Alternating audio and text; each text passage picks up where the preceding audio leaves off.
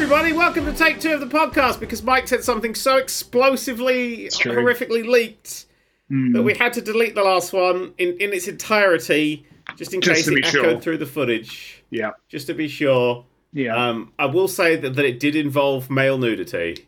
It's, Uh, and what's really actually funny is it's actually true. Anyway, hi Oh, Mike again. hey. It's good. It's good. So, um, where were we? Where What's were we? going on? Well, the audience hasn't heard any of that, so we should probably start from the Oh start. yeah, okay. Wow. Oh, Mike, have you Oh, played the- Starfield? No, I haven't, Dan. Tell me about it. Oh, How you on you? Bethesda? hey, you know what? I've always thought that New Vegas ultimately had too many shades of grey, and that that led to an underwhelming experience for me. Dan, do you agree with that take? I I disagree with that. I think it's just dark. It's shades of dark, shades of smelly dark. Anyway, I quite like Bethesda games, Mike. I've never played New Vegas, to be four. clear. I was just giving Dan the the, uh, the prompt there. Um, Yeah. yes, You've never played New Vegas? Oh, that's all the comments. that's If all the comments. comments, There's no comments. We're a There's podcast. no comments. No, they can't Oh. comment on us here. No one can get you here, Dan. You're safe. I'm safe. I can say whatever I want. No, no. Here's no, what no, I no. really feel about trans people. They're lovely. Yeah, just just really respect them. They're very brave and, Yeah. and awesome people. Yeah. Yeah. Yeah. They're, they're only brave because society is so Because society's a shit piece they have shit. to Yeah, yeah, be one hundred brave. percent. Yeah. Um, they're not like you know going out and doing adventures and shit. I don't know. like they I don't know. to go to the shops is like a hardship because people are dickheads. every trans person I've ever met and known has been a badass. I stand by that. Okay, That's my my hardcore opinion. hardcore opinion. yeah, all right. We're getting all the hardcore opinions out. Oh, Mike, not Yeah. knowing anything about the situation, what do you think about the way that CM Punk was treated? Um, I feel like maybe I do know something about this. This, this CM Punk has come across my radar in the last week, and I just can't think of the Oh, context. interesting. Go on, tell me the what's the story? No, I want to. I want. I want your. I want your takeaway first. I I think that uh, while CM Punk was wronged, I think the handling of um, he, she, or they uh, was uh, could have been better. I think ultimately what it's taught us is that life is complicated and uh, that we have to make the best possible decisions in any given situation. See, I just want to point out if you ever like receive an apology from someone and it sounds like that, it's not an apology. They don't know what they're apologizing for, but it's also completely fucking. I'm just correct. making I'm just making up a, a large yellow image I can share on Twitter with uh, with the transcript of what I just said. What happened with CM. Punk? What's going on? Tom, Thomas was alone with like a little sad face. I dread, I dread one day having to do one of those images with text on because I, I fucked something up so bad. I've managed to avoid it up to this point, but one day it's going to happen. Wh- When you release your next game and it's like not done yet, Mm. that's when you can throw up the old message. That's when it goes up and it's like, It's generally sorry we it? released a game that wasn't finished, but we can't say it was the shareholders and the people at the top, but it was them. Uh, it was definitely them. Lots of love to the people who made Cyberpunk, the people who made this, the people who made that, all of this shit. Uh, so, CM Punk. Yes. Um, he's the person that made me fall in love with wrestling. So Okay. when when wrestling was coming to my uh, hometown of London, England, uh, Shout out to London. uh, in in they never get shouted out in anything. In 2013, Finally, the recognition uh, London I- deserves. Finally, I know, right? It's such a little undeserved, such an undeserved Soft spoken kind of a city.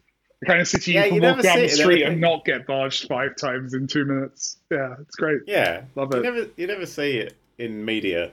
I just wish that England and the UK in general would just put London a bit more at the core of things. You know what I mean? Like it'd be nice if London Yeah. was respected to the level it should be. Um, Yeah, Very- centre of stuff as well. There's all this stuff about the north and the west and the like all that money Never- pumped into the north at all times. Oh and, my and God. London left to fend for itself, You know, a while ago, I went to a school. you know bad business people to keep it afloat. I went and visited a school in the north, Yeah. and they had books. Yeah.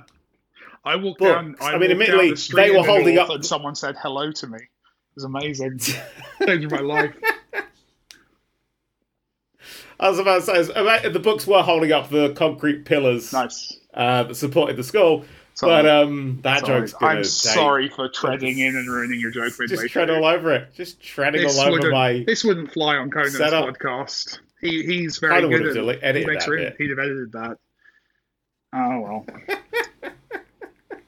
Anyway, so yeah, I, I watched a. It was coming to town, and I went, "Oh, I've just watched the most recent thing," and that recent thing was WrestleMania, which I was aware of through the old cultural osmosis. That's like the big deal. Mhm. I watched it. I watched two matches. I went, "Eh, "This is kind of fun," Hmm. and then a match came on: CM Punk versus The Undertaker, and I was just in, and I was like, "This CM Punk guy, fucking love him." So CM Punk is a wrestler. I assumed YouTuber, so I'm already doing very well. Amazing. Yeah. He is a wrestler. Okay. Uh, Paint He- picture. yeah, what's what's he- he, what's he look like? Uh, current, well, he's a bit of a skinnier sort of wrestler, covered in tattoos, Gotcha. uh, shaved head, Uh huh. little bit of a little beard sometimes, sometimes just kind of five o'clock shadowy. Okay. Uh, His whole thing is he's straight edge, no alcohol, no pills, no nothing. Right. Um, Lots of that was his steroids, I he was a- he- no, steroids aren't really done anymore. Do they not? What's the one? Like, what's the one that? no. What's the one now then? Because there is there is a thing people take. Oh, there'll there? be there'll be something, but it's like steroids is like some people do steroids and stuff, but like it's not very like eighties. Very uh. yeah, you retro. don't need to be that big and beefy anymore. That's like true, isn't it? Yeah. like yeah. yeah. you got like CM Punk who's a, he's basically a whippet, you know. Okay. You got you got a guy called Darby Allin who I legitimately looks like I could take in a fight, and then he just kills people, and it's great. And I'm like, I, yeah, this I great. work with someone called Alex Darby, and I thought Oh very God. briefly my brain wired that image in my head of him kicking your ass. Um, I could see it. I could see it. yeah, I mean, I did say like I could take it, but you immediately assumed that I couldn't, so that's nice. Hmm. Um, but apart from that, yeah. So um, uh, there's there's been a whole, whole CM Punk story is interesting. He was in the WWE. hmm That's when I saw him. He did his matches, and basically, as soon as I started watching wrestling, he left.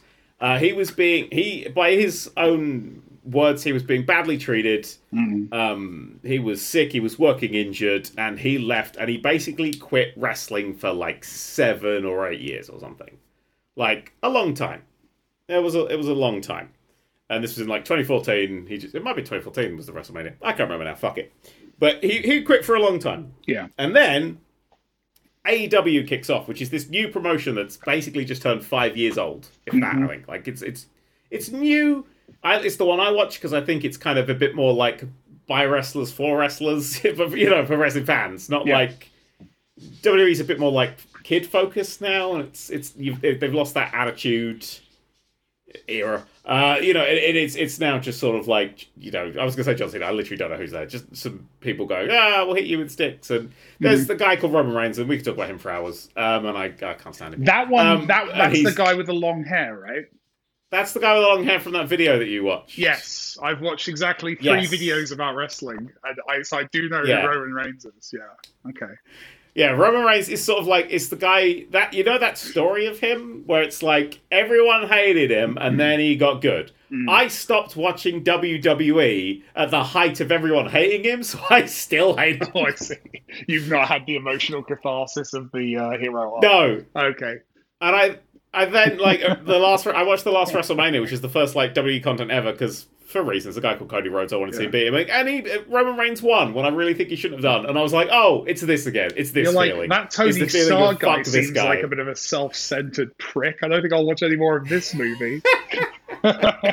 Yeah, essentially. Why is that kid Yeah. always whining about wanting to leave the planet? Why can't he just like help with the family business on Tatooine? Why does he have to go somewhere else? I'm not watching this nonsense. They need to farm that moisture for fuck's That's sake. it. They're farming moisture. Oh, Yeah, love it. that's the. Yeah. Uh, anyway, yeah, so yeah. Anyway, he Punk leaves, comes back to AEW. Right A- after a few years of AEW being a thing, yeah. Punk comes back. The guy who runs AEW is a guy called Tony Khan, who is uh, basically a wrestling fanboy whose dad's a multi multi billionaire. Mm. Um, and Tony Khan himself is pretty fucking rich, and essentially, uh, he's like he's like me. He's just a big mark for some of these wrestlers, Mm. and one of them is CM Punk. Um, one year ago to the day, CM Punk became champion. Okay. Now, when CM Punk first arrived at AEW, it was all very much cheering. It's one of the loudest pops when his music hit. It was just fucking great time.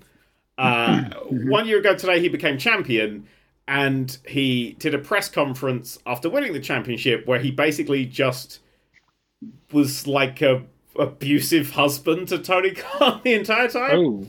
and was just slagging him off and saying that everybody in the locker room is clowns and all this shit. And it wasn't like in the kayfabe, it wasn't in the story. He was just being a bit of a prick. We then find out that later on that day, he gets into a physical fight backstage with the Elite, which is uh, the Young Bucks, Nick and Matt Jackson, uh, and the greatest wrestler in the world, Kenny Omega. Um, what's And I assume that's a big all- no-no in wrestling, right? To have a fight that's actually a real fight, because because obviously people Yeah. want to stay in shape and and stay ready to fight, and also you know we're at work, buddy. You know, Yeah, it's a it's a workplace. You don't fight people at your workplace. let me write that also down. Also, having re yeah write that down you probably need that send it to activision um there's real there's real yeah don't have a real fight over fake fights Yeah. seems to be like the smart thing Make- Makes sense. but he fought with the yeah he fought with the elite like it's a whole fucking thing it was this investigation he was suspended for ages but he was also injured so he went away for like nine months or something um by the way, it's called All Elite Wrestling because the elite were the people who started the fucking thing. oh, so these are like the main guys. These are like the main guys. He, he And walked into CM Punk was kind and of- punched Shigeru Miyamoto on the nose. It's like walking Nintendo and punching Mario in the fucking face backstage. like Okay. it's not even like in a match. This was this happened backstage. No, I understand. Yeah, yeah, yeah. This was just this was a physical fight backstage. for real. Yeah, yeah. and it was this big fucking deal for a long time. But hmm. CM Punk is like the number one shirt seller. He's a huge draw. He's a massive name, right? He's quite a rebellious figure, hence his name. Um, he once did a promo that's called the Pipe Bomb, where he got on a mic and basically said that the, the WWE wasn't going to be any good until Vince McMahon was dead, and even then it was still going to be shit. And basically carried on on that thing until they turned the microphone off on him, which was probably scripted, but I still think he probably pushed it a bit further than he should have done. Yeah. So CM Punk then returns after like nine months or so to his own brand new show that they've made because AEW is like the wrestling brand and it has two show two main shows Dynamite which is on Wednesdays and Rampage which is on Fridays. They gave him his own show called Collision where he was like the face of it. Hmm. So he didn't have to even spend time with the elite or be in the same building as them. Right? This Just to become separate the guy. He's just to literally yeah basically they soft separate the entire roster because this guy is just getting into fights with fucking people. Yeah. um and it's but it, we get a little bit of story that uh, the, as soon as he comes back he's shit talking all of the wrestlers. Like all of the elite. He calls them like loads of names and shit when he's got the mic. At one point he calls out adam page to fight him who's one of the elite. Uh, and adam page doesn't come out because he's not there. And then he's like oh look he's a coward. He didn't come out which is like a big fucking no-no when it comes to storytelling you don't do that shit you make the wrestler look weak you're supposed to build people up. You're supposed to go, oh, I'm going to kick your ass, but you're actually really strong, so it's going to be hard. That's kind of the vibe you want to go Yeah, for. you rise, Like, rise up the narrative of all the characters. Yeah. Yeah, yeah, You're the best, but I'm better. That's how you make yeah, yeah, yeah. good wrestling. That's that's why. Yeah. Anyway, Makes sense. um, so yeah, so he's doing this whole thing. About a week or two ago, we have this uh, uh, a- an incident backstage at Collision because apparently he's been sort of kicking people off of this show. That he he's not running, but he's sort of fucking is. It's weird. It's kind of it's just, he's been given his own playground and he's still doing shit. There's a guy called uh, Jungle Boy, right? It's a it's a young kid. He's one of the young ones, and he goes around in a loincloth. He's just turned into a bad guy, so he's ditched the loincloth, and now he's going by his real name of Jack Perry. He's Luke Perry's son, oh, the actor. Luke Perry Yeah, I know. Luke uh, Perry. which is a bizarre thing. Um, to quote uh, a wrestler who was on commentary about a year ago, if you have a problem with uh, Jack Perry, you're probably the problem. Uh, CM Punk said that and then ignored his own words uh, because Jack Perry wanted to do something with real glass in the ring or something. Putting somebody through a car would be most likely like push, like th- or being thrown onto a, a car windshield or having it showering. It's a cool looking thing. Uh, Punk said no and apparently sent him home. Uh, and so yeah, that's a, that's you know a thing that apparently he's allowed to do. It's the thing about wrestling, right? Is it's all fucking like high school whispers backstage. Like you never actually know what's really going on. Like things get leaked, but like not a huge amount. But that's the thing. I assume Uh, it's anyway, kind of like being a fan ago- of video games. Like you hear the leaks every Yeah. now and again, but ultimately most of it is Yeah. kept secret. Yeah. Yeah, which is I apparently just all the things I like. I like secrets to be kept. but a week ago, uh, AEW did Wembley. 81,035 people. Their biggest show ever. Fuck the train strikes, I couldn't go. But I did watch it at home. Very good saying, yeah. show. Yeah. I think it was actually going to broadcast on ITV, like ITV4 or something, which is where AEW is. But they still managed to fill an 80,000 venue. Damn. Very impressive, very good show. Uh, the opening match, CM Punk versus Samoa Joe, it's a pretty good match, bit of a weak finish. Um, before that match, though, because it's the opening match, but they do like a pre-show, which is free. You watch it on YouTube, and then you can get the pay-per-view. Yeah. Um, the first pre-show match is Jungle Boy Jack Perry uh, versus this guy called Hook, who's fucking incredible. Um, he's the he's this like he looks like an absolute fuckboy, but he's just it's cool. It's weird. It's a weird. It's a great look. And his dad's like the, the guy on commentary, Taz, who's like a really famous wrestler. Big fucking deal. Um, it's like properly in the family and everything. Oh, that's cool. So they had Uh, it commentated by like a family, by in that situation by a family member. In that situation, yeah, it's That's the it's Taz is the guy it's a nice Um, so when drama. like, yeah, it really does because Taz is great, and I love Taz on commentary. yeah. Um, but when so during the match, a limo, Jack Perry arrives in a limo, and of course during the course of the match, uh, he gets put through the windshield of the, the window because this is a pay per view. This is CM Punk's domain. It's the thing he wanted to do. that's um, why you get a limo. when he- yeah, if you're making a wrestling show. That's why yeah. you get a limo. Yeah. He he knocks on the glass mid as he's as he's about to throw somebody through it. He knocks on the glass of the limo, looks into the, the camera, and says, "Real glass, Crimea river." Uh, which is a little bit of shit talking, but it's you know it's a little bit of shit talking. That's absolutely fine. You go, oh, that was the dirt sheet thing. Oh, and as fans, you go, oh, I see what you're doing there. Uh, CM Punk lost his shit. Uh, when Jack Perry got backstage, apparently there was a physical altercation between the two of them. Huh. Uh, Punk did some bad shit. Uh, we don't know the extent of the details about it, but apparently he lost his shit. Uh, monitors may have been thrown around. Uh, Apparently he went for Tony Khan, the boss, as well, because he thinks he's untouchable, right? This guy thinks he's untouchable. But end up he had like multiple altercations that day. And so coming out of this literal biggest ever paid attendance to a wrestling show ever, all the news was CM Punk's done something dodgy backstage again. CM Punk's done something dodgy backstage again. And Punk has been he just thinks he's ludicrously untouchable. Um, and he, he's more than happy to dish it out, but he can't fucking take it at this point. We don't know why. We don't know what's going on. Again, he was wrestling in front of 80,000 people. He's been given his own show. His first bullshit thing was when he won the titles, the day he won the big title, to the point where he now has a copy of that title that he spray painted an X over to cover up the E in all elite wrestling that's on the middle of it. Uh, and he says he's the real world champion. And it's just been a baffling cavalcade of fuckery. Uh, and yesterday they announced they fired him. And everyone in the wrestling community kind of went, oh, okay. Like, we get it, but we literally did not think this was ever coming. We just, because they've been bending over backwards so much for him.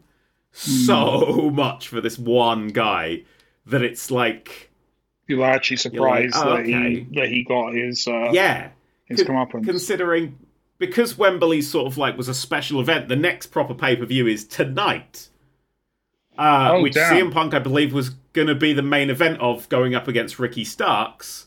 Hmm. Um, and it was going to be Punk as the main event for his belt, which he definitely wasn't going to lose to Ricky Starks.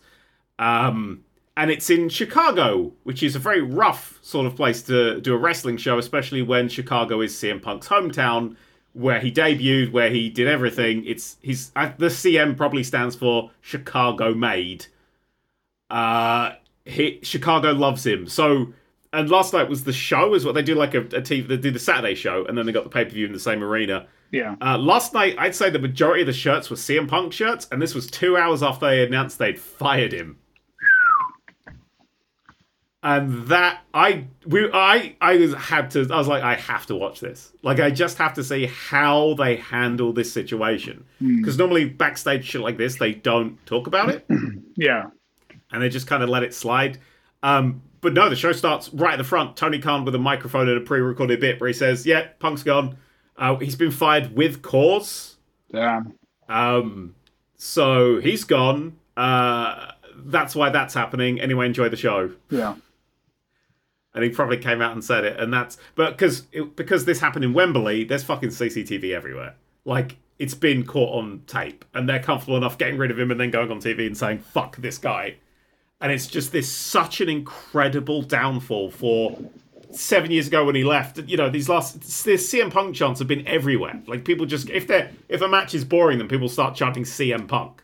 In Chicago, even if they're enjoying the match, they'll be chanting CM Punk. Like it mm. has always been sort of he's one of like the main cornerstones of wrestling. And in the space of this last year, he has just completely obliterated his own career several times over. And legacy and memory and Everything. yeah. all of it. It's just gone, and there's no. It's just like wrestling has had some people who really take their legacy, uh, in some case, to fucking bad levels. Hey, Chris Benoit. Um, oh, Jesus Christ, that's a story for another day. Um, but uh, actually, I'll tell you now. Uh, the, Chris Benoit was a fucking uh, what was one again one of the greatest wrestlers in the world. There, he died. He just died. Like he just fucking one Oh, day the news just came through. He's dead. Yeah. Uh, and people like he's like in his forties or some shit, and people are like, "Oh my god, that's fucking insane! What the fuck?" So Raw is in the middle. The WWE show is in the middle of doing this like tribute show to him. When it kind of gets like pulled halfway through, uh, because it turns out he's not the only one dead in his house. Uh, his kid and his wife have Oh, also been killed by him. It's one of those. Um. It's one of those. They did scan his. They did a brain scan, a scan of his of his body, and it found out his brain was like fucked up from basically endless chair shots and steroids. It was roid rage, um, which is it kind of in a in a weird way is like responsible for wrestling being so clean now because that really was a wake up call for a lot of people. Yeah. Um, but yeah, it's it's a it's a wrestling's had some. There's like literally a TV show called Dark Side of the Ring, which is like it goes through some of the absolute fucking bullshit that's gone on in wrestling. Yeah. Uh, and there's gonna be a punk episode. It won't be as bad as Chris Benoit. That's how you get rid of your legacy. I mean, they literally don't talk about him anymore. Like he's vanished. He's not in footage. He's airbrushed out. Like he's gone. Um, Which makes sense. Hulk Hogan was for a while when he did all that racist shit. But I think they would have forgiven him by now. but yeah, it's um, yeah, it's kind of it's kind of man. In fact, actually, on on Wrestler Deaths last week, or maybe two weeks ago now, a, a very popular wrestler died at 36, 38 or something. Damn. Just complete a guy called um, uh, William Rotund or something. William Rotunda. Um, the Bray Wyatt is what he was known as in the in the way of in the the wrestling thing, and it was like really, it was just complete out of nowhere. Like he used to be in a stable with a guy called Brodie Lee, and that guy died like two years ago. He died in the middle of the COVID pandemic. He got a lung thing. Um, did Brodie Lee middle of the pandemic? He's TNT champion at AEW, doing a great run of stuff, running this thing called the Dark Order. He gets a fucking lung issue, and they go, "It's COVID. We're in the COVID pandemic. It's COVID." They don't really look into it properly. It's not COVID. Fucking kills him in a couple of weeks Jesus. which is just fucking nuts. Uh, Bray Wyatt died because he had a fucking heart attack because he got COVID and COVID weakened his heart to the point where he was super fucking susceptible to things like heart attacks. And he was taken easy. He was cleared to be back in the ring. And like weeks before he came back in the ring, just heart attack gone. I bet there's Get a lot of fucking athletes. vaccines, is what I'm trying to say. I bet there's a lot of athletes who are paying very careful attention to that stuff because it does have a Yeah, permanent but- impact on you, doesn't it? And uh, It does. I mean, I was Yeah. reading today that the the um the long COVID could be micro blood clots in the brain mm, that might get bigger. that's not good. Uh, and they're like anticoagulants should be able to to alleviate the symptoms of it because long COVID is a as somebody with a fucking fatigue illness. I know how much fatigue and brain fog suck. Yeah. Um, but like they're like it's it's a it's it could be fixed with anticoagulants. So there's like an actual potential cure for long COVID now. Um, but yeah, don't fuck with COVID. Like this this this Christmas is gonna suck for COVID and people getting COVID. Like I just fucking know it is because it's just it's kind of vanished for a bit. It's gonna do its little sneaky thing there. Have you had Um, it yet? Yeah, but anyway, nope, not once. Hmm. I used to dodge it several times. I've had it um, twice, but that's because I do so much travel for work. It's always when I Yeah, travel. I, yeah, I, I stay here. yeah. I it was weird for like a year and a half. I didn't go to a fucking shop. I like just had everything delivered and dropped off at the door because I mean Yeah. I've got chronic fatigue, so if I got sick, it's sick for a long time for Oh, I me. bet, like yeah. couldn't- I just Yeah. didn't want to do that, you know. Uh, and then long COVID was like, oh, it just makes you really fatigued forever. And I'm like, oh, please, dear God, no, not more. Don't put more of that on. And then they're like, oh, if you've got liver problems, it, it really is affecting you. And there's me with liver problems going, oh, for fuck's sake. Yeah. But all everything that I had, it was like, yeah, but you're not on like the super risky list, so you can wait to get your jab. Bastards. But I'm going to try and get another jab this Christmas or this winter. Well, I actually, ended up I, getting um, my my top up. top up. I yeah, I ended up going because I because in America you can just walk into a pharmacy and just get a top up, and could for a long Yeah. time. So I ended up just doing that. Um, I think you can in this country. Like you can pay. You can do it now, can't I you? yeah, no, no in Yeah, the I think I'm states it gonna- was it was super early because because because I caught it for a second time like a couple of weeks after getting that jab, and it was actually genuinely like not too bad uh, a case of it that Yeah. time. The first time I had it was really bad. The second time not so much. I think it was genuinely probably only as okay as it was because I'd had that jab uh, a bit before. But Yeah. Yeah. Jabs saving lives, man. Fuck, fucking love vaccines. Oh, put them all in me. I get stuff. sick with the vaccine though. Twenty four hours I'm out for. yeah. Like I, I remember six that hours after, I'm like, ooh. yeah. I'm like, oh, feeling a bit, feeling a bit unwell, Mm. and then just bam, 24 hours. I'm just so sick I can barely like breathe or think or anything, and I'm just there going, oh my god, I'm so warm. And then after 24 hours, I just, so it's just fine. That's better than COVID. I can I'm tell like, you from uh, from experience. That's better than COVID. So Yeah. you probably probably Yeah, make the right choice. Gay jabs, people. That's what we're trying to say here, and don't be an arrogant prick at work. Don't fight your colleagues, right? Just quit. I think there's leave. one situation where it's okay to fight your colleagues. If you are a professional boxer, No, if uh, your colleagues, if you're a boxer, don't fight that. if you are, I'm just going to push past that.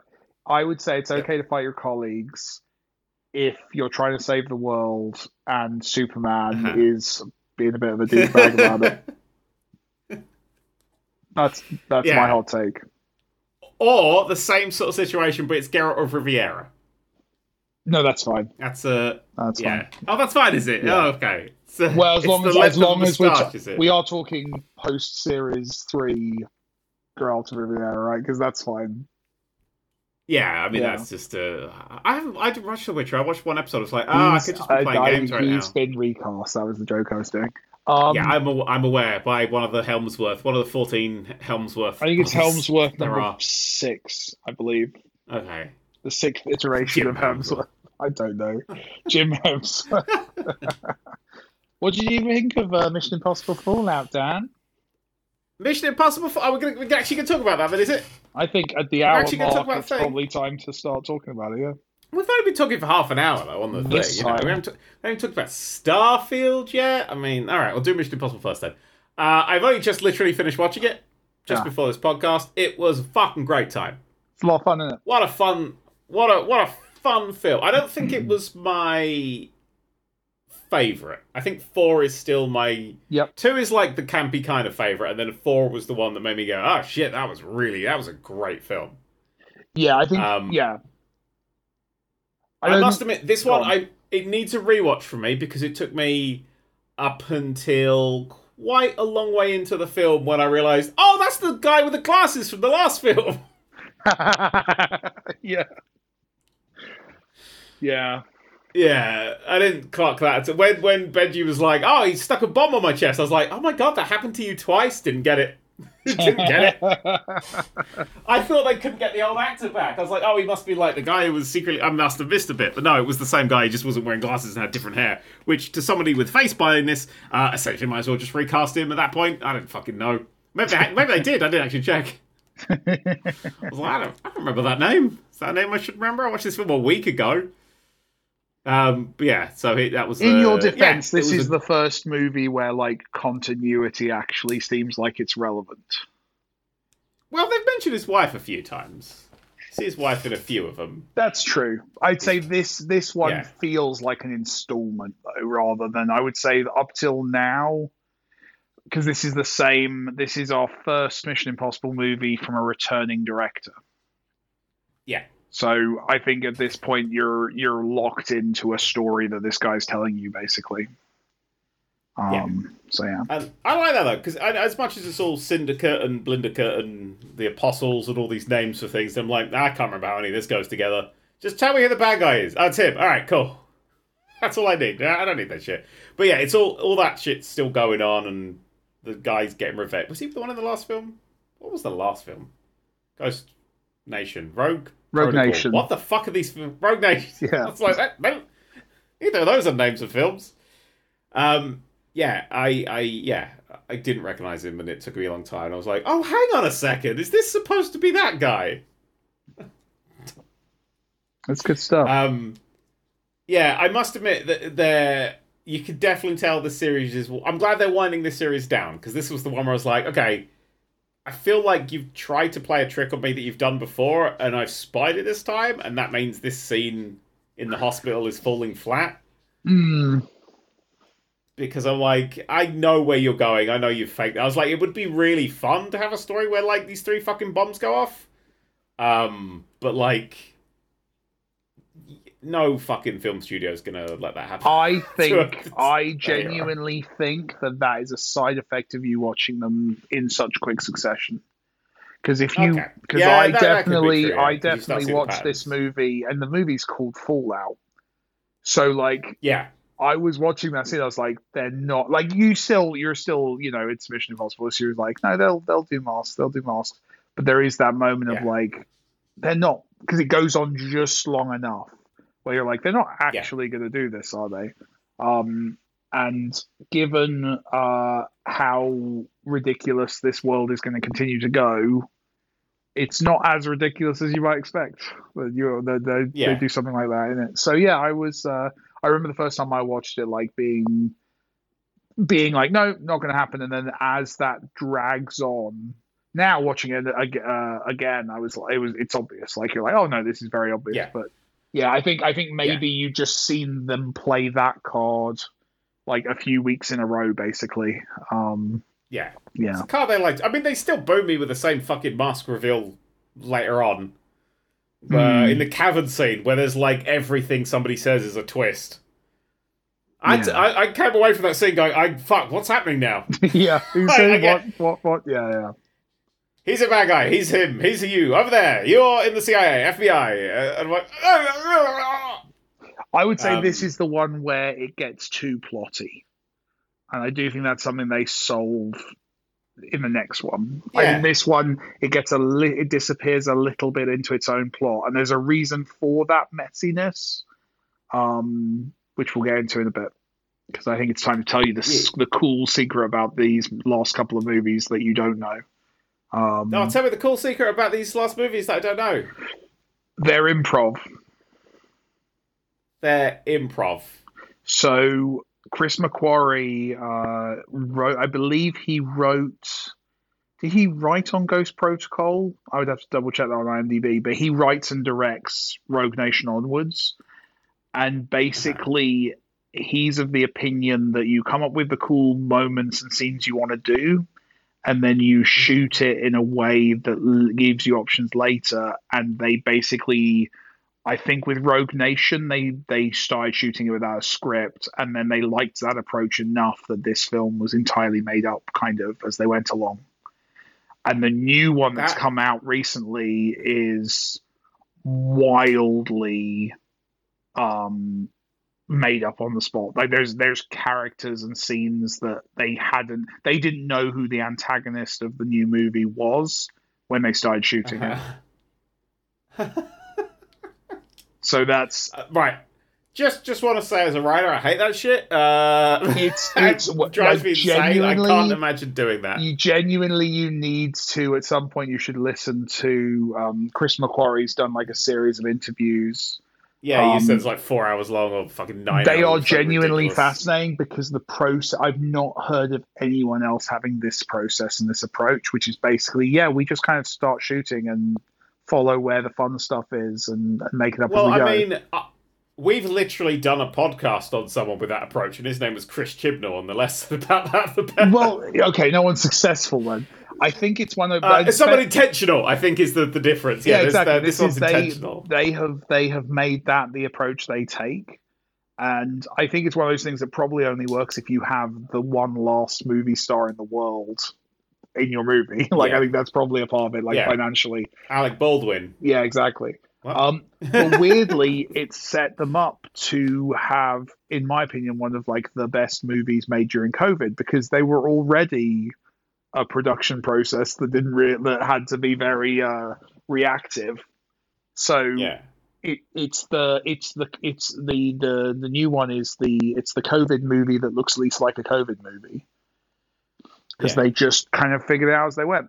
Um, but yeah, so so it was an interesting one. I didn't want to color these last two movies for you, and it's interesting because I because I knew about the process. I definitely was like, well, these feel like they're kind of thrown together. It's not something you commented on ever. Like it's definitely they do have the feel of a tightly structured thriller. But yeah, there's yeah, there is ridic- it's it's worth listening to as you say as a writer it's like the worst way to write a story if you don't have the Yeah. resources and space to do it well but they're making Yeah. it work and it's kind of wild that is incredibly fucking wild to me, and I would never have noticed it. watch them again at it- some point feel- because it is interesting watching with that in mind because you start to go oh they didn't know what the next scene of this movie was going to be when they shot this scene um, and you just start Yeah. noticing that people speak in very general terms and whenever they're talking about the specifics of a plot it's an adr line where they've got like the back of their head or whatever and there's so much stuff like Oh that where you're like oh this is so but they pull it off it, it's it's great and what it gives them is it gives them the freedom to kind of figure it out as they go and i would say that's one of the strengths is i think they are very good crowd pleaser ple- very good crowd pleaser movies these ones that they are definitely Yeah. chasing what's working and they're definitely kind of leaning into what they know the audience is going to be responding well to they also play Yeah. test their movies to a great extent so all of that kind of focus Mhm. testing and reshoots massive amounts of that and that seems to also kind of give that kind of crowd pleasery thing um Yeah. but yeah, it's interesting. And then there's the other, there's the incredibly historically important thing about this movie, which is this movie is the reason um, Henry Cavill has CGI lips in Justice Yeah. League, um, which is It just made Justice League funnier. Like that's the long and short of it, innit? basically Yeah. I I I I love Henry Cavill. I, I must admit, like I'll watch anything. I think he was a great Superman. I think he's I, really I- good in this. Like I will. I, have you seen um, Man from Uncle? No, I have not. So it's somewhat tempered now by the fact that the other lead of that movie is Armie Hammer. Um, I have no idea that person is, but uh, I'm don't guessing Google I'm him. glad I don't. Don't Google him and watch Okay. that movie, and you'll have a lovely time. And you'll be like, "This guy's cool. This is a cool movie. This is just a fun action movie. I wonder why they didn't make a sequel to this movie." And then you're allowed to Google. Um, but no, you'd like if you yeah if you like a if you like a strong Henry Cavill performance, I'd say Man from Uncle's possibly his most fun role, and it's him with uh, an Yeah. English accent as well, which is something he doesn't usually do in films. Very rarely see him do It's his always- actual accent. See, I've always I've always got in my mind, like if you want to make games properly mainstream, you do a film 2000 with Jonathan Ross style show about him, starring Henry Cavill in a tux, sitting in a fancy chair in like a lodge, going, "Hi everyone, I'm Henry Cavill. Let's talk about video games." That's what that's what I want because he's a big fucking nerd, and I think he'd be great for that role. He'd love doing that, and I think that's how you make video games mainstream. There you go. I've solved the video game industry for you, Mike. I think video games are mainstream. It's just not necessarily the kinds of video games that people who identify as gamers would like to be mainstream. Um, That's, well, well, well, right. Yeah, yeah, Candy Crush yeah, is the most played game ever. I would assume at this point. it's up there. It's got to be right, and it's it's it's hateful. Uh, that's my problem. Like I want, I want, I want Henry Cavill to tell me about indie games on BBC fucking two at ten p.m. Mm. That's what I want. And I just he's there with a glass of wine, just being like, "Hi, let's talk about video games," and I'm like, "Yes, Henry." let's, let's that talk would about be video the, games. that would that show would be watched. That would that would have the potential to be kind of like Top Gear, where there's a large portion of the audience who watch it but don't actually care Yeah. about the subs the the subject matter. Yep. Don't give a fuck about cars. Like watching idiots fuck around. Well, I like James May. James May, I like so much. I'll put up with Clarkson and the other one. Um, can't remember his name. Small. Uh, Richard. Hammond, Richard Hammond. There it is. who I now yes. know mainly as like a person occasionally referred to in Alan Partridge media. Um, third season of uh, of his, of his show dropped uh, a couple of days ago and was awesome. Wait, third series of what now? From the Oast House. Oh, God, I thought you were about to say this uh, this time. I was like, wait, there's a new series of this No, time. you got to get you got to get onto from the Oast House, mate. You got to you got to get into that. It's brilliant. I do. he's he's he's he's invented podcasting, Dan. He's a pioneer. I'm so excited. I Big, got, I got it. big It's got- yeah. implications. Big, big lore implications in the third series. It's it's exciting. It's, it's a very good time to be an Alan Partridge fan. When isn't it? Steve Coogan's a national treasure. He Have is. you ever seen the outtakes from this time? I'm not sure I have. It's uh, they're on YouTube. Is The- it him breaking character, or is he, does he stay as Yeah. Alan Partridge? Oh yeah. He breaks character a lot, I need to watch that. and you can tell That there's will- like, I. It's weird. It is weird because you go, "Oh my god, look, there's Steve Coogan." I haven't seen him in years. I did quite like. Yeah, what was but- his movie? He did a movie about um, like him play him playing like a. He was like the boss of like Primark, and oh, I can't remember now. he was on an island throwing a party, and that he was good in. Um, can't remember what it's called.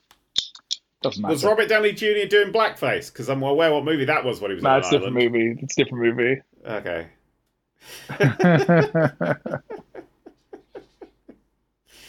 Um, yeah, I, I, uh, I, yeah, I like Alan. I, I like the Alan Partridge film as well with old uh, uh, thingy Colm Meaney. Coleman Colm Meaney. I've seen that film quite a.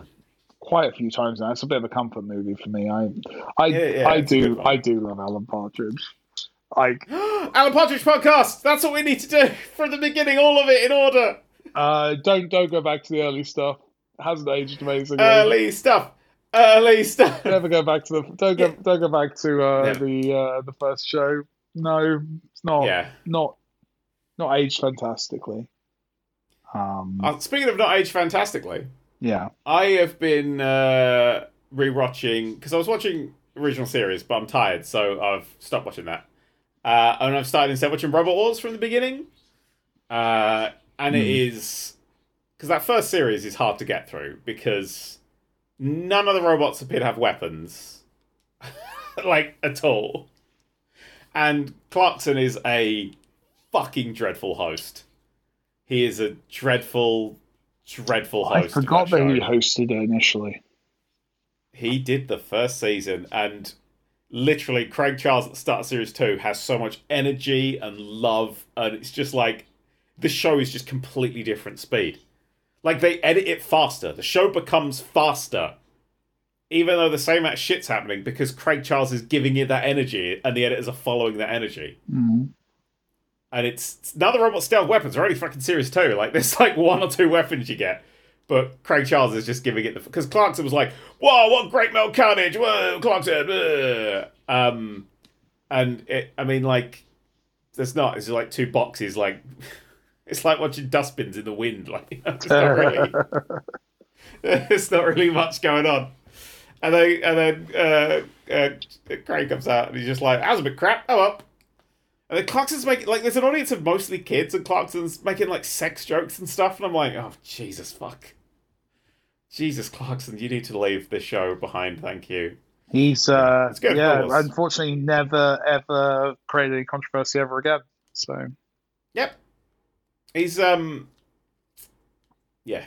Uh, anyway, it's about if uh, if you if you want to watch Robot Wars, there is a streaming service that is only streaming Robot Wars. Basically, it's fantastic, and I am in love with it. It's called Mech Plus, Mech and you Plus. can watch Robot Wars Mech Plus.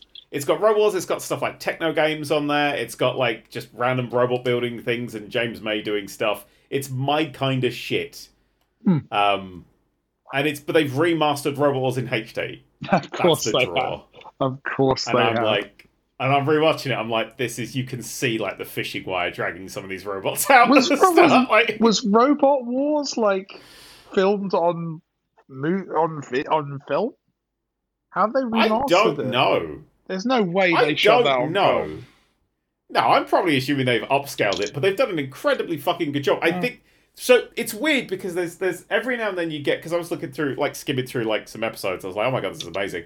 Um, and sometimes like the graphics are different to how they were broadcast. Okay. or like there'll be just like a, a little bit like missing or something that's not there or something changed. So they've basically they've re they've got like the original footage and are re putting on these HD graphics over the top of it. Hmm. Uh, like, but the title sequence is now fully HD. I'm like, did you redo that? Like, how did you? What's going on?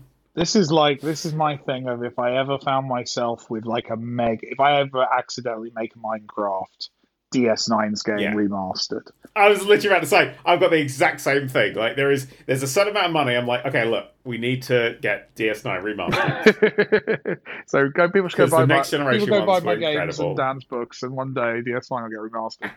but like I yeah, I don't um I I'm surprised I bet that's I bet it's something similar. I bet there's someone who just really freaking loved Robot Wars and Yeah. and had the resources. But I, I also I think with a lot of this stuff it's gonna become superfluous soon enough. Like with AI where it is with the with the upscaling, like I wouldn't be shocked if in a few years it's you can upscale stuff so quickly and easily that it just becomes a generic default kind of thing Yeah. that is done. Click a button, res it up.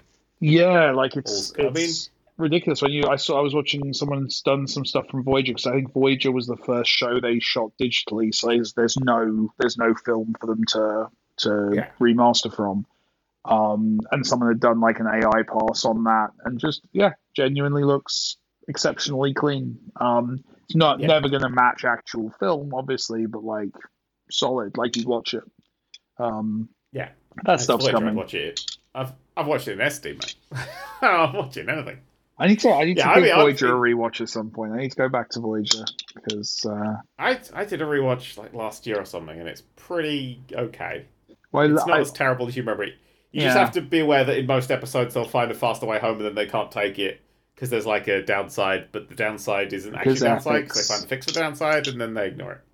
I um I quite liked the there was uh, the the I think I mentioned this on the show before, but the uh, the autobiography, the Janeway autobiography that came Yeah, out. Yeah, we talked about that. Yeah, that was good. I got them over there. The three of them. Uh, yeah. Oh, oh, oh! We've just stumbled onto Star Trek. See what that means? Uh, it's crossover time episode. to talk about Starfield. Ah, god damn it! Are you enjoyed Starfield? I am. It's weird. It's a weird little game. As soon as it got that seven out of ten from IGN, I was like, "Fucking here we go!" I am excited. I think GameSpot as well, right? I think GameSpot just recently Yeah. seven out of ten. So, yeah. And I, I totally get it. I totally get it because it is not an open world game. It's Bethesda's first not open world game. which actually Which makes is- me more interested in it because I don't. Yeah. The enormity was honestly putting me off. Yeah, there's no enormity. It feels tiny. It's so every planet Mm. You can go down at any place, whatever. And you know, you can go down to specific places where there's guaranteed to be a thing, Yeah. or you can just go anywhere and it'll tell you kind of what minerals are going to be in that area and sort of visit desert, ocean, mountain. Planets have different shit. If the planet's got water, it's going to have snow on the mountains and stuff like that. It's really nice. It's not just like monobiomes. Yeah. Um, it's a it's a good sort of unless it's like dead, then it's dead all the way over. You know, Sure. you're not going to get away from that. But you're not going to like Um, a, a forest world or whatever. It's not Star Wars logic. Yeah. Yeah. Yeah. It's not Star Wars logic. Yeah, if you've got Forest World, there's got to be water. There's got to be you know all this sort of shit. That's going Yeah. on. Um, it is you go into these and you could land anywhere, and you get like a Fallout 4 Skyrim sized bit of map that you just could randomly run around, and there'll be a few things marked on your blippers that you can go to.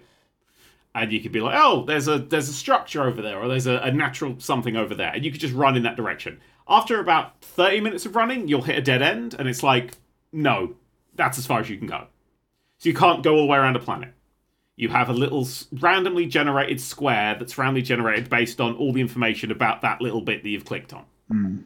Uh, and then if you go somewhere else, if you go to like three or four on a planet, like the, they start deleting. So you can only have like four places you can land on the planet, and then you start going to new ones. So it's kind of like infinitely regeneratable content if you want it there. Makes sense. But that's only on these little individual worlds where there's kind of like nothing in between. Hmm.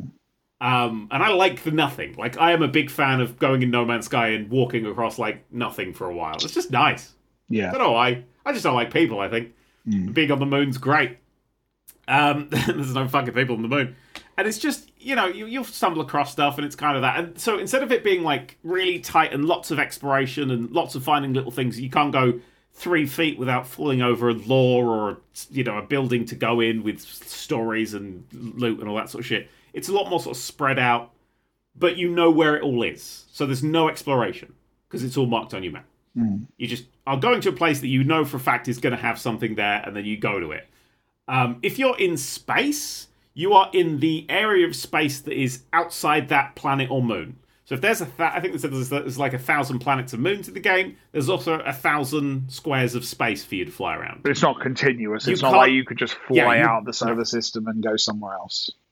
No, you can't fly to a different planet. You can't even fly to the planet you're orbiting. You have to select it and do stuff. If you're if you're stood on a planet and you want to go to another planet that's in a different fucking solar system that you have already been to, you can just fast travel from one to the other. No space necessary. Oh, okay. So we're There's- not even doing. You have to go back to your ship and then you know go to a map screen from your ship. It's like literally open the menu Mhm. and teleport yourself to another planet. Okay. Yes, it's it's like it's like having a, a TARDIS or a Stargate. We're into that kind of. It's not a I understand. Yeah, and it is, but it's not. It's it's fast travel. You have actually done that journey, and your ship is there, and you are at the landing pad. Sure. It's just you haven't bothered to do it. Yeah. Um. So yeah. So if you're if you're on the planet and you want to go to space, you go through a loading time. You can't take off. You can't fly around because the planets don't actually exist. So like, it's a lot of smoke and mirrors and instances to try and make the world look like all of these things. And that works for me because yeah. Honestly, like, you're, space, that sounds good to me. That removes a lot of the tedium. Yeah. That, that I was worried about. Yeah. space is boring, right? I love Star Trek because you see the days when you know there's interesting shit happening. Yeah. See the important you, days, like, you yeah. don't. Yeah, you don't see. You have people to talk to. We haven't done people to talk to really well in video games yet. So, like, you don't want to be flying around in space for three weeks. Yeah. You know, people are like, why don't you play like fucking? I like Euro Truck. I like playing Euro Truck Simulator too, right? Get my little thing on. Sometimes I even treat myself to a, bit of VR headset, and I'll drive from fucking Bratislava to fucking Berlin, and I'll be like, ah, look, I'm dri- dri- driving. And then it's like people are like, well, why don't you play like Elite Dangerous, where you do that but in space? I'm like, because when I'm driving, I have to pay attention to the road, and I have cars to not hit, and I have signals to go for, and I have a map to navigate. In space, I just sort of point there, and then it, then I'm there. Like space travel's just dull. There's nothing to hit. There's no even even in the accepted fuckery of space that we do. Say, um, asteroid fields. We, you know, you've seen an asteroid field in Star Wars. Asteroids are actually like miles away from each other, like literally miles away from each other. There's no like condensed asteroid fields because they'll just collide into one. They're really far away, but we've all established, yeah, asteroids are really close together. Fuck it. So that's what I have to say on the subject. Mike, what do you feel about it? Well, I've not played it, Dan, uh, as you well know, because we. Had about the things that. I've just said? The things I've just said. That appeals there was me no edit there. genuinely. Your audio didn't die, and you definitely haven't forgotten everything I've said. No, no, no, no. I first of all love love your attempt to drop me in it. Second of all, um, I actually do have an opinion. No, that sounds genuinely good to me. That sounds like honestly, that's you kind of sold me on the game a little bit because I was I was I admire No Man's Sky, but the space between interesting stuff makes it tough for me to justify it on a Yeah. I've you know I've had a busy day at work. I've got an hour to to kill. I want something that's going to be rewarding in that time. Yeah. Um, that's No Man's Sky. Like you can just spend an hour wandering around, which is entirely the point of No Man's Sky and fair play to them. But I kind of like the idea that Starfield's maybe a little bit more, a little more jumpy, a little bit more, Yeah. a little bit more uh, fast for the content. Um, I'd heard It's- mixed it's things. not-. I, I definitely before embargo lifted, I definitely like heard from a few people uh, that that it was going to hit about this way, and and it seemed pretty Yeah. consistent that the people who liked it uh, were like, you know, there are people who are going to not like this, and the people who didn't like it were like, I can see why other people would like it. So it was always going to be kind of one of those splits, I think. Yeah, it's it's a weird. I can understand why they've done it because they're still using the creation engine, and that's definitely got some fucking limits like this. Yeah. I'm pretty worried that the houses you can buy in the game because I found a fucking real estate agent, but they won't sell shit to me because I'm not. It doesn't matter. Um, I'm pretty sure that like those buildings won't have windows looking out because they've never really done that. You just buy these like really enclosed claustrophobic buildings. Because are they, I mean, so are they still using their internal engine? I assume for these. Yeah, it's like it must be a new version because holy shit, it looks incredible. Hmm. Like it is a, it's a, and the sound design really is good. Like it's normally it's one of those things that you just don't really clock, but I'm like, this sounds incredible. Like this is really good. Um, Nice. The story, I don't. The main quest, I am not interested in. Uh, but that's kind of par for the course with the Bethesda game. I was going to say Um, that's your it's your tutorial, isn't it? The main storyline of the Bethesda game. It's the thing you do first, and then you just start riffing. Yeah. But it's it's sort of it's a weird one because it doesn't even have any like personal stakes or interesting stakes. It's like you touch this artifact and you kind of see something, but not really. Are you And not like trying like- to save the universe or No, no, no. Oh. It's like you can be an archaeologist and investigate this with us, and I'm like, I don't care. Hmm. Like, I, I could go be a space pirate. One of these things seems way more interesting to me. um, but stuff like you can, I've, I've just unlocked the ability to target specific bits of a ship, so I can target engines, shoot out the engines, and then board that ship, Oh, uh, and then shoot everybody on that ship, and then steal that ship. that is uh, a doable thing in that game. It is like six loading times. Uh, no, there is a loading time like when you like a, a, a it's going to a new instance when you do board the ship. Yeah. But it is, I, I don't care. Like it's it's it's weird to get. A, it's hard to get a space game right because space is dull. Yeah. Like there's cool shit in space, but it's very far away. And unless you're doing some sort of like very specific Star Trek esque diplomacy based game, Hmm. or if you're controlling like if you're doing like a 4X controlling a big space fleet and a whole civilization, then I can see it being interesting. But space is kind of just like a load of nothing.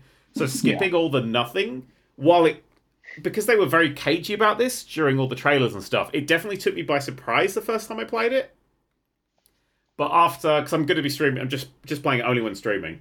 Um, after the end of last streams, I've been streaming for about uh, six, seven hours now. I'm just like, yeah, this is fun. Just go around Nice shooting one. shit in it. I'm just shooting shit, getting new loot. The vibes are good. I like the feel. Um, I'm a big sucker for the whole NASA oh, aesthetic. beautiful. I've got it the uh, Seth style guides and stuff. Like I'm obsessed You know with I that mean? particular era in uh, Yeah, in in exploration. Yeah, I. Uh, so I think that alone, honestly, is going to be a good reason to get into it. yeah. Uh, It, so yeah, it definitely, it's definitely, yeah. You get like a new uh, space, and you're like, yeah, but it doesn't look as cool as the one I've got on. Like, the one I've got on has got all the tubes and shit on it. I want that one. that's the that's the that's the shit I want. I want tubes, mate. tubes. Tubes will get the fuck out. Um, but yeah, like there's there's there's there's improvements to the engine. You can like scale stuff If it's a, there's a ledge, you the character will scale up a bit. Mm. Um, apparently you can. There are certain ladders you can climb, but I haven't found any of those yet. And I'm like, holy shit, ladders! What the fuck? Ladders. Yeah. I get, I Um, get the, I get Oh, the, the ship customization's fucking incredible. Holy shit, amazing stuff. Really, Well, have lot you, of options have you there. been watching the uh, the Adam Savage makes a physical version of that ship videos? I have not. I wanted to play the game first, just to make sure I don't get any spoilers and things. Oh, there's no spoilers. No, it's it's all if you. I mean, if you've seen a screenshot of the ship, then you've been spoiled to the extent that it Yeah. spoils you. Um, but that is just delightful. That is a lovely video series.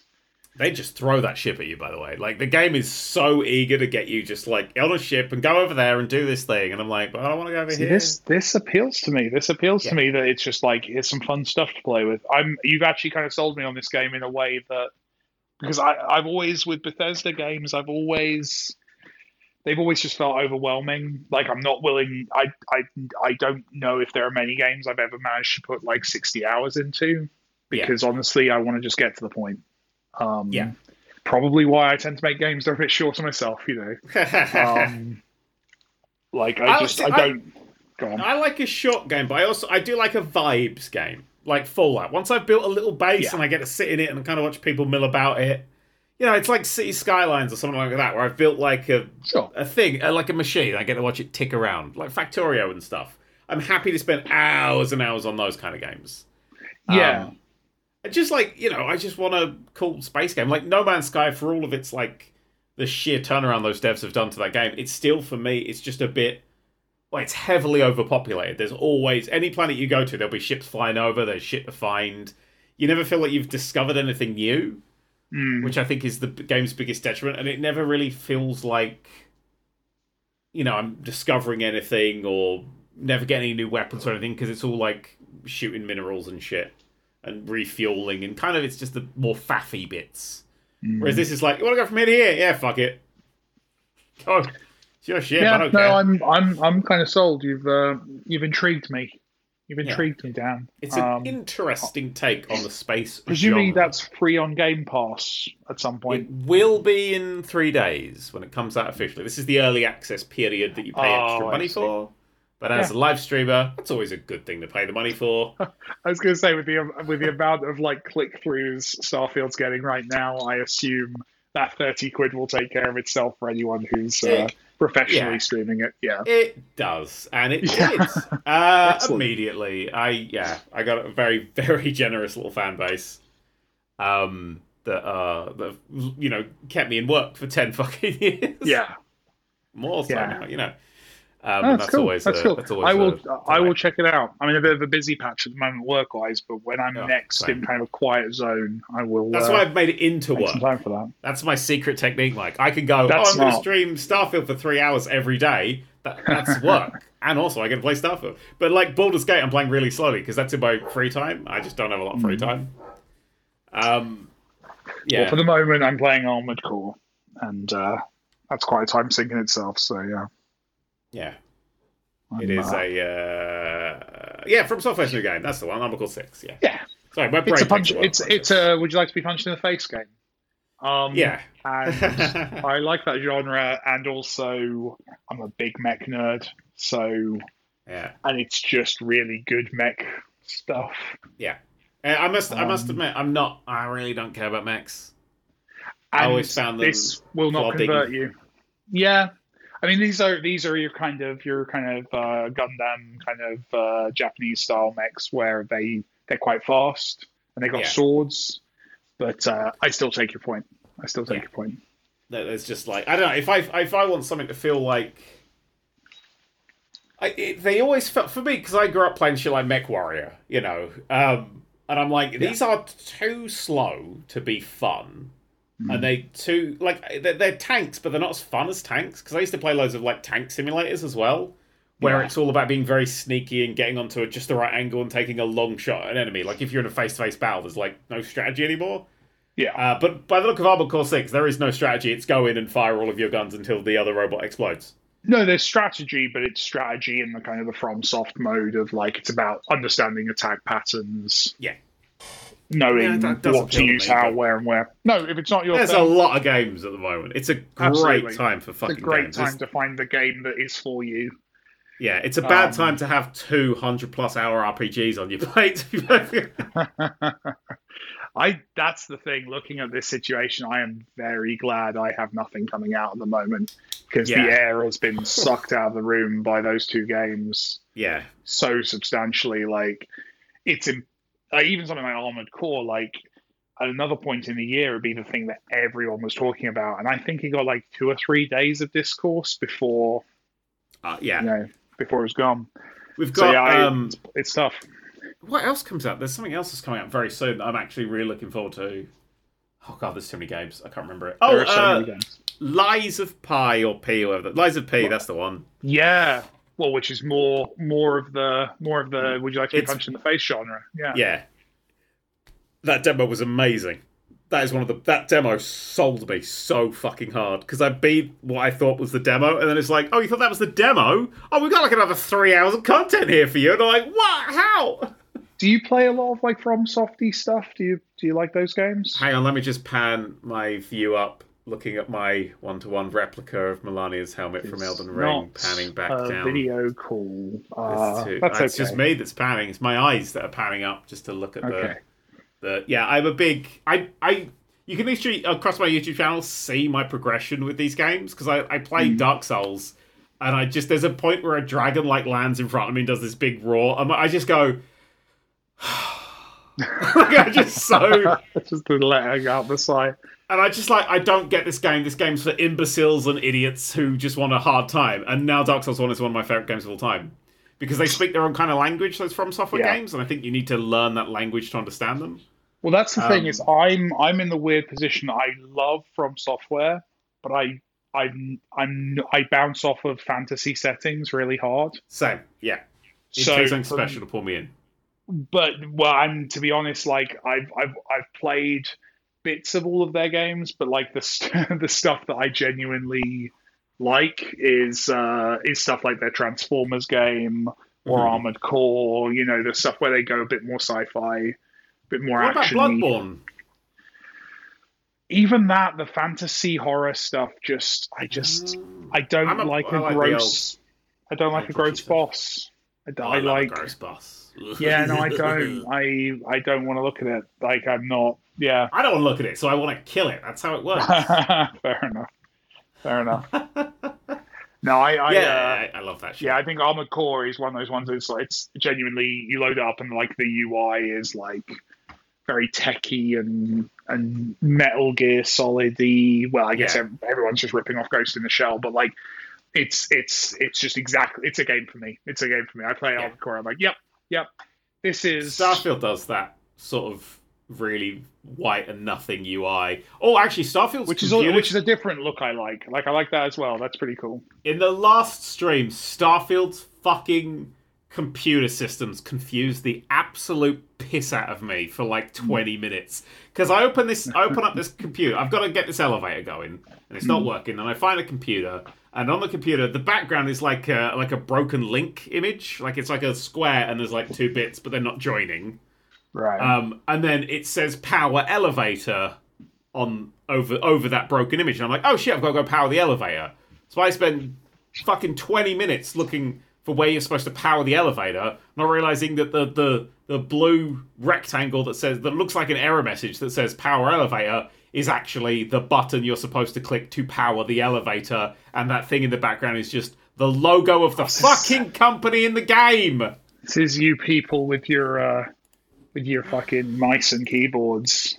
It's uh no, I'm on a controller for fuck's sake, Mike. Oh, I'm playing on a Oh, okay. controller. I like playing games on controllers.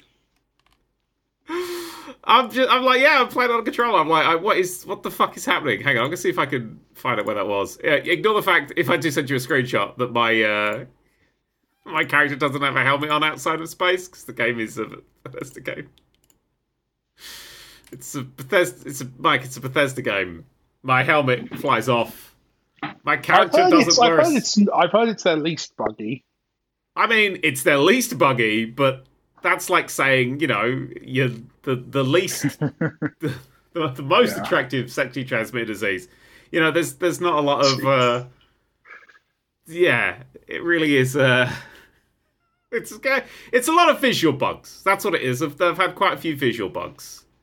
Oh, I just Um, opened up my phone and one of my collaborators has uh, has sent me some very cool things that I'm not able to look at uh, because we're on this call. Ah, I'll Oh that. no! Send me, send me a screenshot though of your bad UI that you don't want to click on.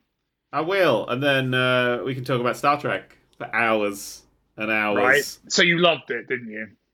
Uh, yeah, I watched it immediately after the, the podcast because I was like, oh shit, I think this is going to be the lower decks one, so I watched it straight away. Uh, so yeah, hang on there. I've sent you that's that's the that's the apart from the Twitch thing at the bottom because I've just taken it off my own thing. That is what that looked like. That is a button that you can click. That is an optional button. That's that's where it boots up to. Does that look like a button to you? Would you click that?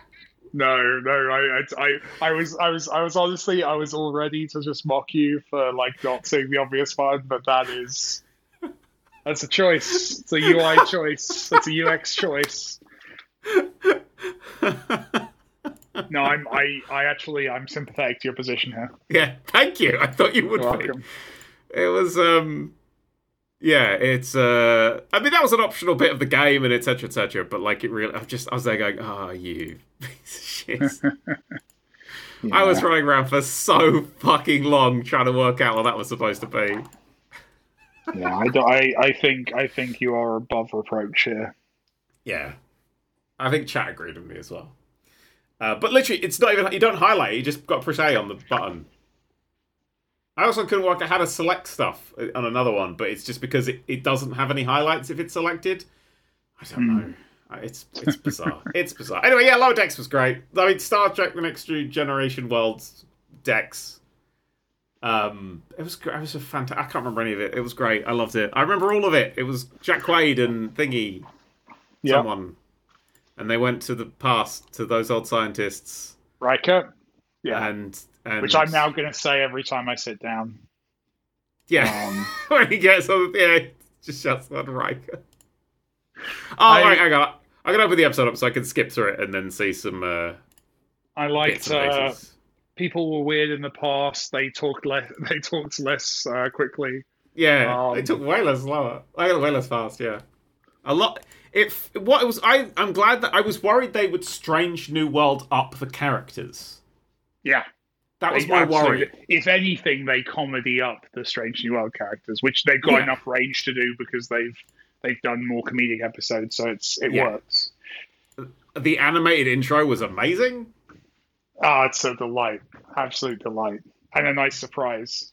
Yeah, it's just it's, just, it's a show. This show just oh, uh, yeah, animated start and end. I do like that we now know why it's animated.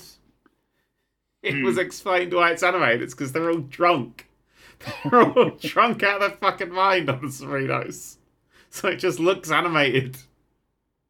I like that. That's, I'm, I'm going to take that as canon. I liked the commitment to the blue hair as well. yeah, Just ha- ha- having his and the blue hair. constant moments where they make the uh, Quaid stand too close to the lighting so that it picks up.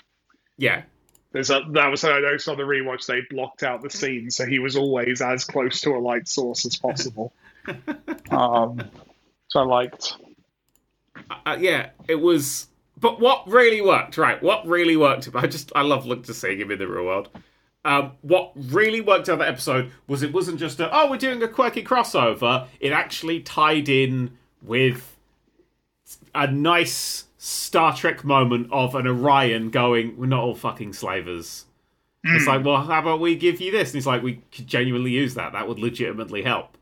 Uh, I love a self fulfilling prophecy. Uh, It's good shit. I love when they take these uh, again these sort of like very mono races that are all one thing. and Go actually, there's lots of different people. Like otherwise, who would build the starships? And so having an Yeah. Orion scientist was uh, and the very real truth that if you were a time traveler, everyone when you went back to the past would seem horrifically offensive to you.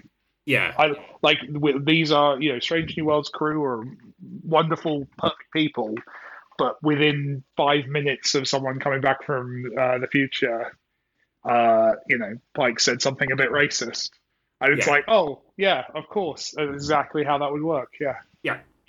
Um, but I will also say this was my favorite part of the episode was when the Strange New Worlds cast started geeking out about Archer's Enterprise, Yes.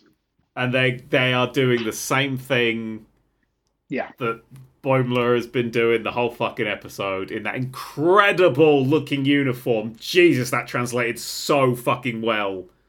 That Yeah. is a ten out of ten Starfleet uniform that I By absolutely leaning into it, they, again, they could have very easily tried to go. Well, obviously, it's a cartoon, so the actual uniform that that's based on is actually much more. Yeah. But no, they are. He's literally wearing a like the boots with Yeah. the enormous red heels, red uh, soles, right? Like Yeah. It's something they just could so, so... easily have tried to like make that look more quote unquote realistic, and it would Yeah. have killed it. Yeah, they Yeah. had commitment to the bit. I do enjoy that. I, I now here's a, here's my here's go back in time a very short while. Let's do it. All right, we're going to go back in time and we're going to go and meet up with our previous selves in an earlier episode of the podcast, and we're going to say that the Oh my god, reason so racist. we're not going to say racist things. No, the old ones of us might, but you know, That's what I'm saying. They're they're they're Yeah, very yeah. They're horrible. Yeah. They're horrible people. We would, would explain to them that Hmm. Spock is in a relationship with Nurse Chapel, and because of that, he's smiling and having a good time. And that relationship is fundamentally going to be destroyed when Nurse Chapel has a conversation with Boimler from Lower Decks. and that is that is the reason that this relationship will fall apart. Because of Boimler from Lower Decks. And Uhura, Uhura is made into the Uhura that we know because Uhura met a fan of the Uhura we know and was like, actually, I could try and be more like that. Everyone's a self-fulfilling prophecy. it shouldn't it shouldn't work, but it does. I mean, that's the that's the irony at the heart of Star Trek. And Yeah. I remember somewhat hearing someone say this a while ago that like the difference between Star Trek and Star Wars is the Star Trek fans like Star Trek. Um, and Well, I wouldn't have said that when Discovery was the only one airing, but Well, indeed, right? But like, I think, I think, but I think, I think the same thing will happen with Discovery. I reckon a bunch of the people who hate Discovery right now, give it a few years, let it settle in, have some moments. Like, I think, I think, um, actually, can I just say, right? yeah, I rewatched Discovery's pilot like a week ago. Like those three, it two or three episodes right at the start, and I was like, yeah, I'm gonna give Discovery another go because I'm loving what they're doing with Star Trek now. Mike, I Yeah. hate it more. really, It's so awful. It's I so horrible. cast NAF writing. That's my view on Discovery. I just hate everything about it, from the look Okay. to the feel to ev- it's all bad. It's all poo. It's the poo show. It's it's nice that Star Trek finally got a bad show. You know, I, I. I, I still. I mean, maybe I, maybe I should never go back. I remember enjoying that first season. yeah, they're all awful though. Like they're all so awful. Uh, okay. Are you excited for the next season? I don't know when that is. Oh god, i've dropped off. I've not watched all of the third series. Well, there you go then. Yeah, fourth. um, There's a fourth series, Mike. This is the fifth series. It's about to start. oh, is it? Yeah. What's the one where they travel into the future? third? Spoilers. Third. Yeah. Oh, You got, like, maybe Mirror I- Universe, Pike series, Future series, Future series that's a bit different, and then the last one that's coming up. Oh boy, then yeah, I, I quit out halfway through three. Then I finished three because I wanted to know what caused the burn because they got Michael Burnham on board, and I was like, please no. And then they revealed what the cause of the burn was, and I went, "Ah, I don't like it. I see what you're trying to do, you're tr- but it felt like what my normal problem with Discovery is. I'm like, you are trying to be Star Trek, but you don't actually know why you're saying the things that you're saying. It feels like an AI writing Star Trek, you know. Um, it felt yeah, it felt very forced to me, and I I, I must admit, like I because um like in, like in terms of like the characters, it felt when I was watching Discovery, like all the characters were constantly emotionally reacting like in extremes to things or were like Yeah. there was a lot of celebration of the concept of Star Trek and fuck yeah kind of moments that just didn't feel earned. And I must Yeah. admit I did as I was watching I was like am I just a jerk? Is this like is, is am I just old now? Like genuinely, I was like, uh, is this just because I'm not because it's not the guys from the show I watched when I was a kid, so therefore I don't feel it as much. And now Yeah. I watch Strange New Worlds, and I'm like, no, no, because every moment in this show, because I would I would kill for every character in this show, like because they are because they've established those relationships. They're not they're not presuming that I will love everyone on screen. They're making me love everyone on screen, and that's the difference. I think that's what they also, me in Discovery. They're also not having characters say fuck and that's the power of math, people. They've absolutely had characters swearing Strange New Worlds. Uh, I don't think they have. Have we not had an F bomb in Strange New Worlds? I'm sure we have. Oh, I don't think we have. We had one in Picard because Picard was dark and edgy. Yeah. Um, yeah. There was one I allowed, which is when Picard said it, and that was good because he was telling a story. Um, I don't think we've had Strange New we haven't then? I wouldn't have a problem though if we did now. Like if it because I feel like it would be earned. It would be a moment. It would be telling a story, as you say. It would be, it would be there for a purpose. Discovery felt like showing up to a party where everyone already liked each other, and I was weird for not getting into it. And Strange New Worlds welcomed me in. Um, I have an apology to make. there was technically an F bomb, but it was it was when Spock turns human and he gets cut off. So, there you go. There you go. But that's that I allow because that's funny. Kids can find that funny. My thing is always like, would I want kids to watch this show? Because I grew up watching Star Trek as a kid. And Yeah. for the most part, Strange New Worlds is the one that I'd be like, yeah, this is the one that you watch. Like this is the one that'll teach you all the right, nice, good things, and give you the nice, good vibes. And occasionally it's a bit scary, but like you know, you'll have. A, I don't think we can time. rule out the importance of the episodic thing either. Like Yeah, that is so like the fact that there is like a, oh this episode's about this, this episode's about this. The next episode is completely different again. You know, like Yeah. that that I think that helps kids watch it as well. Helps me Yeah. watch it for sure. That you're not that it's not just constant mystery boxing. It's also like Um, I don't care about this next week. Maybe I will. Because Yeah. it'll be a different fucking everything. Yeah, this Doctor one's Who's not great. clicking for me, but next, and I would say with this series, there's definitely a couple of episodes where I, where if that was the thing for the whole series, I wouldn't be as fussed. Like you say, like Yeah. just moments. There's a couple of dud episodes, or, weren't or or not quite as good episodes. I um, I just say mystery boxes. I I bought a J.J. Abrams book this week. Um, Oh. so I need to read that. It's have you heard of this? It's called S. It was a No. YouTube video that got like randomly served to me that I got like two minutes into, and I was like, "Oh, I'm gonna have to buy that book, or I'm gonna stop watching this video." And it's Uh-huh. because it's a it's a library book, like a fake library book, and it's Uh-huh. um, there's uh, two characters kind of talking in the margins as they're reading the book. Mhm. So you're kind of reading a story told via the margins, and then there Hmm. seems to be some like gamified things. There's bits of paper stuck in it. I'm intrigued. I think it's going to feel like a an escape room in a book kind of thing. I think is what it's going to end up being. That's cute. But then, but the knowledge, the knowledge that I have basically just bought myself a literal J.J. Abrams mystery box that comes in a box does does seem funny to me. Um, yeah, because you can, you know, skip the end. it's a lot I'm not going to, easier. Though. Well, I You go, it's non-linear. Flip, flip, flip, flip, flip. sh- Oh, Godzilla did I it. would be shocked. I would be shocked if this doesn't have a twist midway through, where it's like, well, actually, if you burn these pages now, actually read upside down, it's a whole new. It'll do something like that, I assume.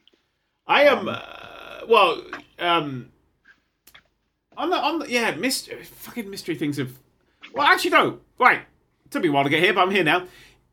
How do you think the burn happened? Right, you you've seen many a J.J. Abrams mystery box, and you know Star Trek Discovery. So Yeah. you know that the burn happened and all the spaceships exploded and everyone was miserable forever afterwards because Discovery, no one can be happy. It's not allowed. Um, Yeah. In this future that is a different timeline, and if I get my hands on Star Trek, will immediately become canonically a different timeline because fuck you. um, but what caused the burn? Do you think, from what you remember of that series, which I'm assuming isn't very much? Oh, it'll have been something. It will have been something timey wimey, and No. No, is it to save something? Is it like the it's the side effect of a heroic act? nope. Is it an experiment gone wrong? Nope. Is it is it an attack from some evil baddie? No. Uh, I'm running out of Star Trek cliche episodes of the week here. I'll be honest. Uh, not timey wimey, not not uh, evil experiment. Um, is it done with intention to like stop something worse? no. Um, go on, tell me. So, you know, Spoilers, uh, Yeah. uh, Kelpians, Saru's race. Yeah, Prawn Boys. Yeah, there was one of them, and he was born on a planet of dilithium. And then he got really sad when his mum died, and all the dilithium exploded. That is how dilithium works. So fair play. I have no Yeah. notes. He he got really sad um, because he saw his mum die, and then all the dilithium became inert, and so all the ships exploded because they'd lost all their antimatter containment. It Seems just- like just if we were assuming a uh, a universe of infinite diversity, that someone would have got sadness and dilithium before now. Well, he was in a whole planet of dilithium, and he was born on the planet of dilithium, so it's synced up with the element and uh, something something sad. But look, it was feelings. It was he was sad. I think that's the thing, isn't it? Is again like it's, not that sad. it's not that Star Trek shouldn't be emotional because it obviously is. It always has been, except Yeah. for the brief period where Gene Roddenberry believed his own hype before he died. Basically, those kind of first three years of TNG was the bit where everyone was a bit emotionless. yeah. but like yeah you can't it, it is also sci-fi you can't just do feelings stuff Feelings it's not sad. it's not it's not an emotionally driven show i guess is my point it's it's Yeah. it, it, it should be driven by concept by philosophy by science fiction Yeah, yeah. It should be, you know, the the push to be a better person, and what that means for you on not just a personal level, but like on a, uh, you know, friendships and relationships and how that affects them. Because still character driven but character driven character driven rather than working backwards from a big like I, I I wonder like I'd love to look at like the soundtrack album for Discovery because I bet a good 50% of the pieces of music on that soundtrack are like laments. They are big dramatic like someone's definitely dying moments. It just it feels very it feels fake and unearned. I think that's that was the thing that I struggled with with it. But again, nothing to do with the nothing to do with the performances. I thought the art direction of it was great. I thought the performances were great. Like to me, it just genuinely came down to the writing. Yeah. Everything else in that show worked. Like if if it had been focused on like actually like warming me to that char- those characters and to those stories, I would be much more on board. I think the problem with it though is that first episode just makes you hate Burnham. That's It's fine. like- a character. No, I, imagine I've got no problem with that. But like, A, a character can be redeemed. This is Yeah, you but with I- bloody I Tony have to- Stark and his attitude again. This is you. I have to uh, with, want uh, them to This be. is like you with. Roman Reigns, Dan. This is Yeah, like but I you have to Roman want Reigns. them to be remain. Was Like that if on I this watched, recording or the previous recording? I can't don't remember. know anymore, Mike. If I if Roman Reigns, was if a I'd seen his whole yeah. run, then I would have Yeah. been like, yeah, let's redeem Roman Reigns. But I didn't, right? and that's like That's that's what the opportunity. I think. You- I I liked. you I want know Tony I, Stark to be redeemed because you see he's actually a good person, and you see that he puts that effort in. The moment like things are shown to him that are uncomfortable, he takes it upon himself to be a better person. The moment that happens to Michael Burnham, she just starts shooting fucking Klingons. so there is so there is uh, an interesting challenge here with kind of modern prestige television where they're trying to apply like a film structure to a TV show. And if you've got a Yeah. TV show that's 10 episodes long, you you can't do too many of the beats in one story unless you're basically stretching out your movie. And you do need a moment and this is in every hero narrative where someone refuses to be a hero. You do need that moment. Narratively, if you're doing that kind of classic hero, there's lots of other better, more interesting stories. But if you are doing the classic hero arc, Yeah. you do need the character to go, nah, I don't think I'm going to save the world. Very briefly before they decide to. Yeah. And the problem is, if you're doing your 10 episodes, yes, your pilot maybe ends with that character not showing that sign of goodness. Because Tony Stark is introduced as a piece of shit. Yeah, You see him as a fucking piece of hero, but you see him as a hero about what, like 15 minutes into the movie? Which, if you're then elongating that to 10 hours of television, that means that's not going to happen until like the second or third episode. Yeah, And that's the problem. but like you can just do it earlier. Like you don't have to keep the beats for being like that. You well, that's my point. Is you shouldn't. The, the this this thing of like It should be I like feel like this is film. manifested in a lot of prestige TV where they're just slow movies, and that's not how you tell a story. Um, it's one of the things I loved in Andor, where they did those like three episode arcs.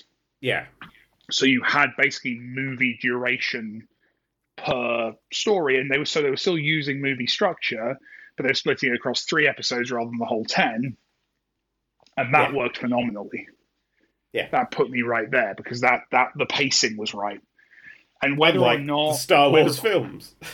well, whether, and, and that's the thing is that. whether or not whether or not you believe that pacing is like essential, it is what you've been watching in all movies since you were a kid, so you've been trained to expect it. So even if you don't know, even if someone listening to this has no idea what the three act structure is or what the the hero's journey is or any of that stuff, your brain does. And when something doesn't hit at the moment that you've been trained by Hollywood that it should, you're Yeah. going to feel angsty.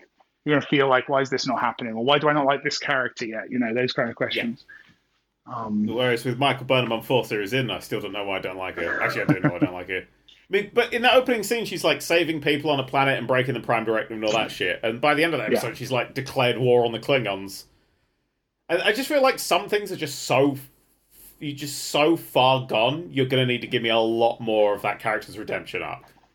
Like I don't Yeah. mind a character fucking up and then needing a redemption arc. That's absolutely fine. It's just she never got a redemption arc. Like no, just because the, by that point, the show had moved on to five new things it wanted to do. Yeah, And uh, it was always it was always chasing that big reveal moment. yeah, and it sh- ironically for a show that really seemed to want to like emotionally make noise about its characters it didn't give you the time to have those relationships with the characters it was always rushing towards like who's the what's the one in the second series like the angel of the second That's series The third series was the Red Angel, wasn't it? Or was that the second? I don't fucking know. Wait, the third series no was the Burn, wasn't it?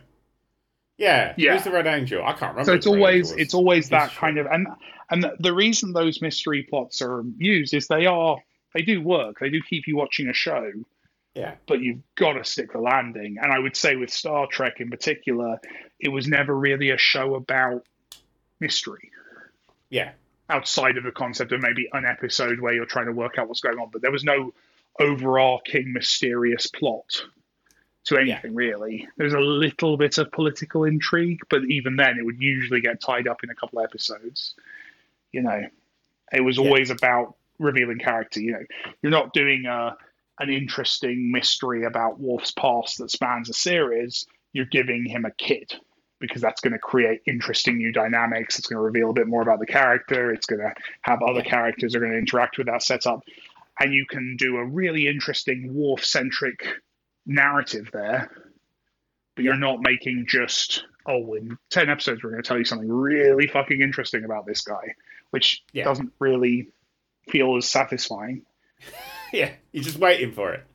Yeah. You gotta get. That's the difference between a mystery box and a any other sort of thing. It's just like how many clues you give out along the way. That's literally like the Yeah. real sort of difference. It's like if you're giving out clues or adding twists and things.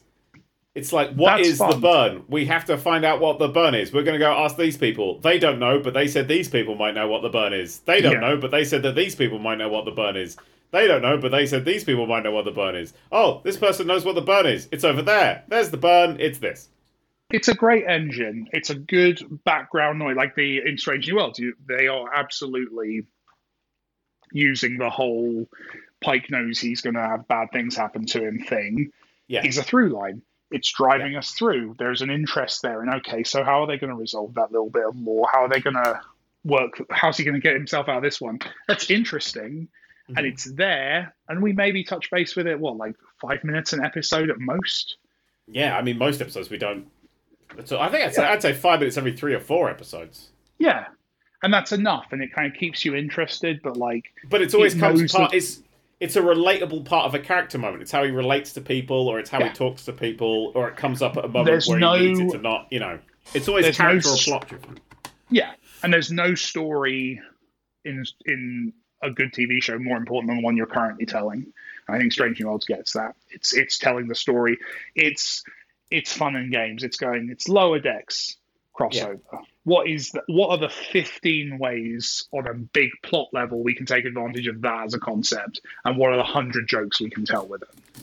Yeah, That's It's great. and that's it's it's just it's uh, playing with every toy in the box. Yeah. Um, so yeah, thoroughly good. great fucking episode. I Yeah. loved it.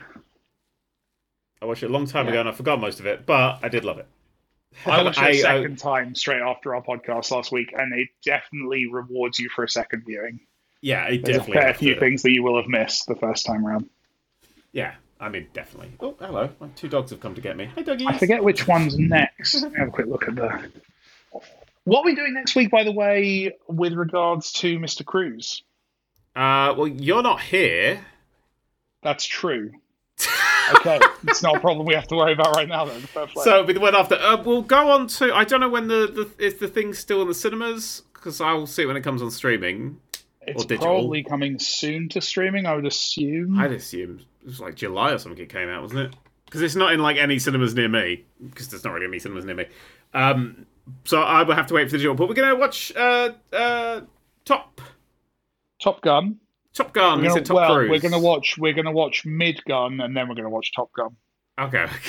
watch Mid Gun Mid-Gun. is Mid Gun is the original Top Gun. Top Yes. Gun is the more recent one. because I've never seen either of those either. And then we'll move on because uh, in three days, Lower Deck starts off. So fuck it, we'll just do Lower. we just keep going, Mike. We just never stop. But we'll be delayed because, of course, you have a life, and I, um, you know, sometimes get tired. Uh, but then we'll do Lower Decks and Godzilla, and I still haven't worked out a title for that. I've actually got a short list of Godzilla films. I'm excited for that. That I will say- because there's like different eras of Godzilla, and I kind of want to show you like how each era ramped up. But there are two eras where I have not seen any of them. They are all out of print, and it's really hard to get a hold of them. So I don't know anything about these two eras. So I'm basically just going to find out whatever the most popular one from that era is, track it down somehow, and we'll watch just one from the Heisei Millennium era. Um, but then there's a few that um, I think are worth watching to sort of see Yeah. how because basically these films do like a Fast and Furious in like the space of three movies. It's great. It's just so good. I'm excited. I mean, I'm very excited for that. Yeah, I, I still need to work out which ones I'm doing from the Toho era, but um, I, d- I don't want to because it starts off and it's like this like horrific, wonderful, brilliant like oh it's about war and shit like that, and nuclear power and nuclear war and the you know horrible, horrible things, and then pretty quickly it's not. it's so quickly just not about that anymore. And you're like, oh, Godzilla's got a baby now, and there's like goofy music playing while the baby falls down. I'm like, what, what happened? I will not show you the fucking baby. I, I refuse to rewatch those fucking films. Um, anyway, I think that's everything. We talked about Starfield and Godzilla. I think we've done a brilliant job. I think we've done a brilliant job. What actually made it into the podcast, but I hope it was enjoyable. The audience Yes. will ultimately decide. all ten people that watch this shit are going to be, all or listen, even. All I know is people keep telling me they listen to this show, so someone out there is listening. Someone, it's um, one person wearing loads of like masks. Different outfit. Oh, they've they've, they've Mission Impossible. Of course Yep. they are.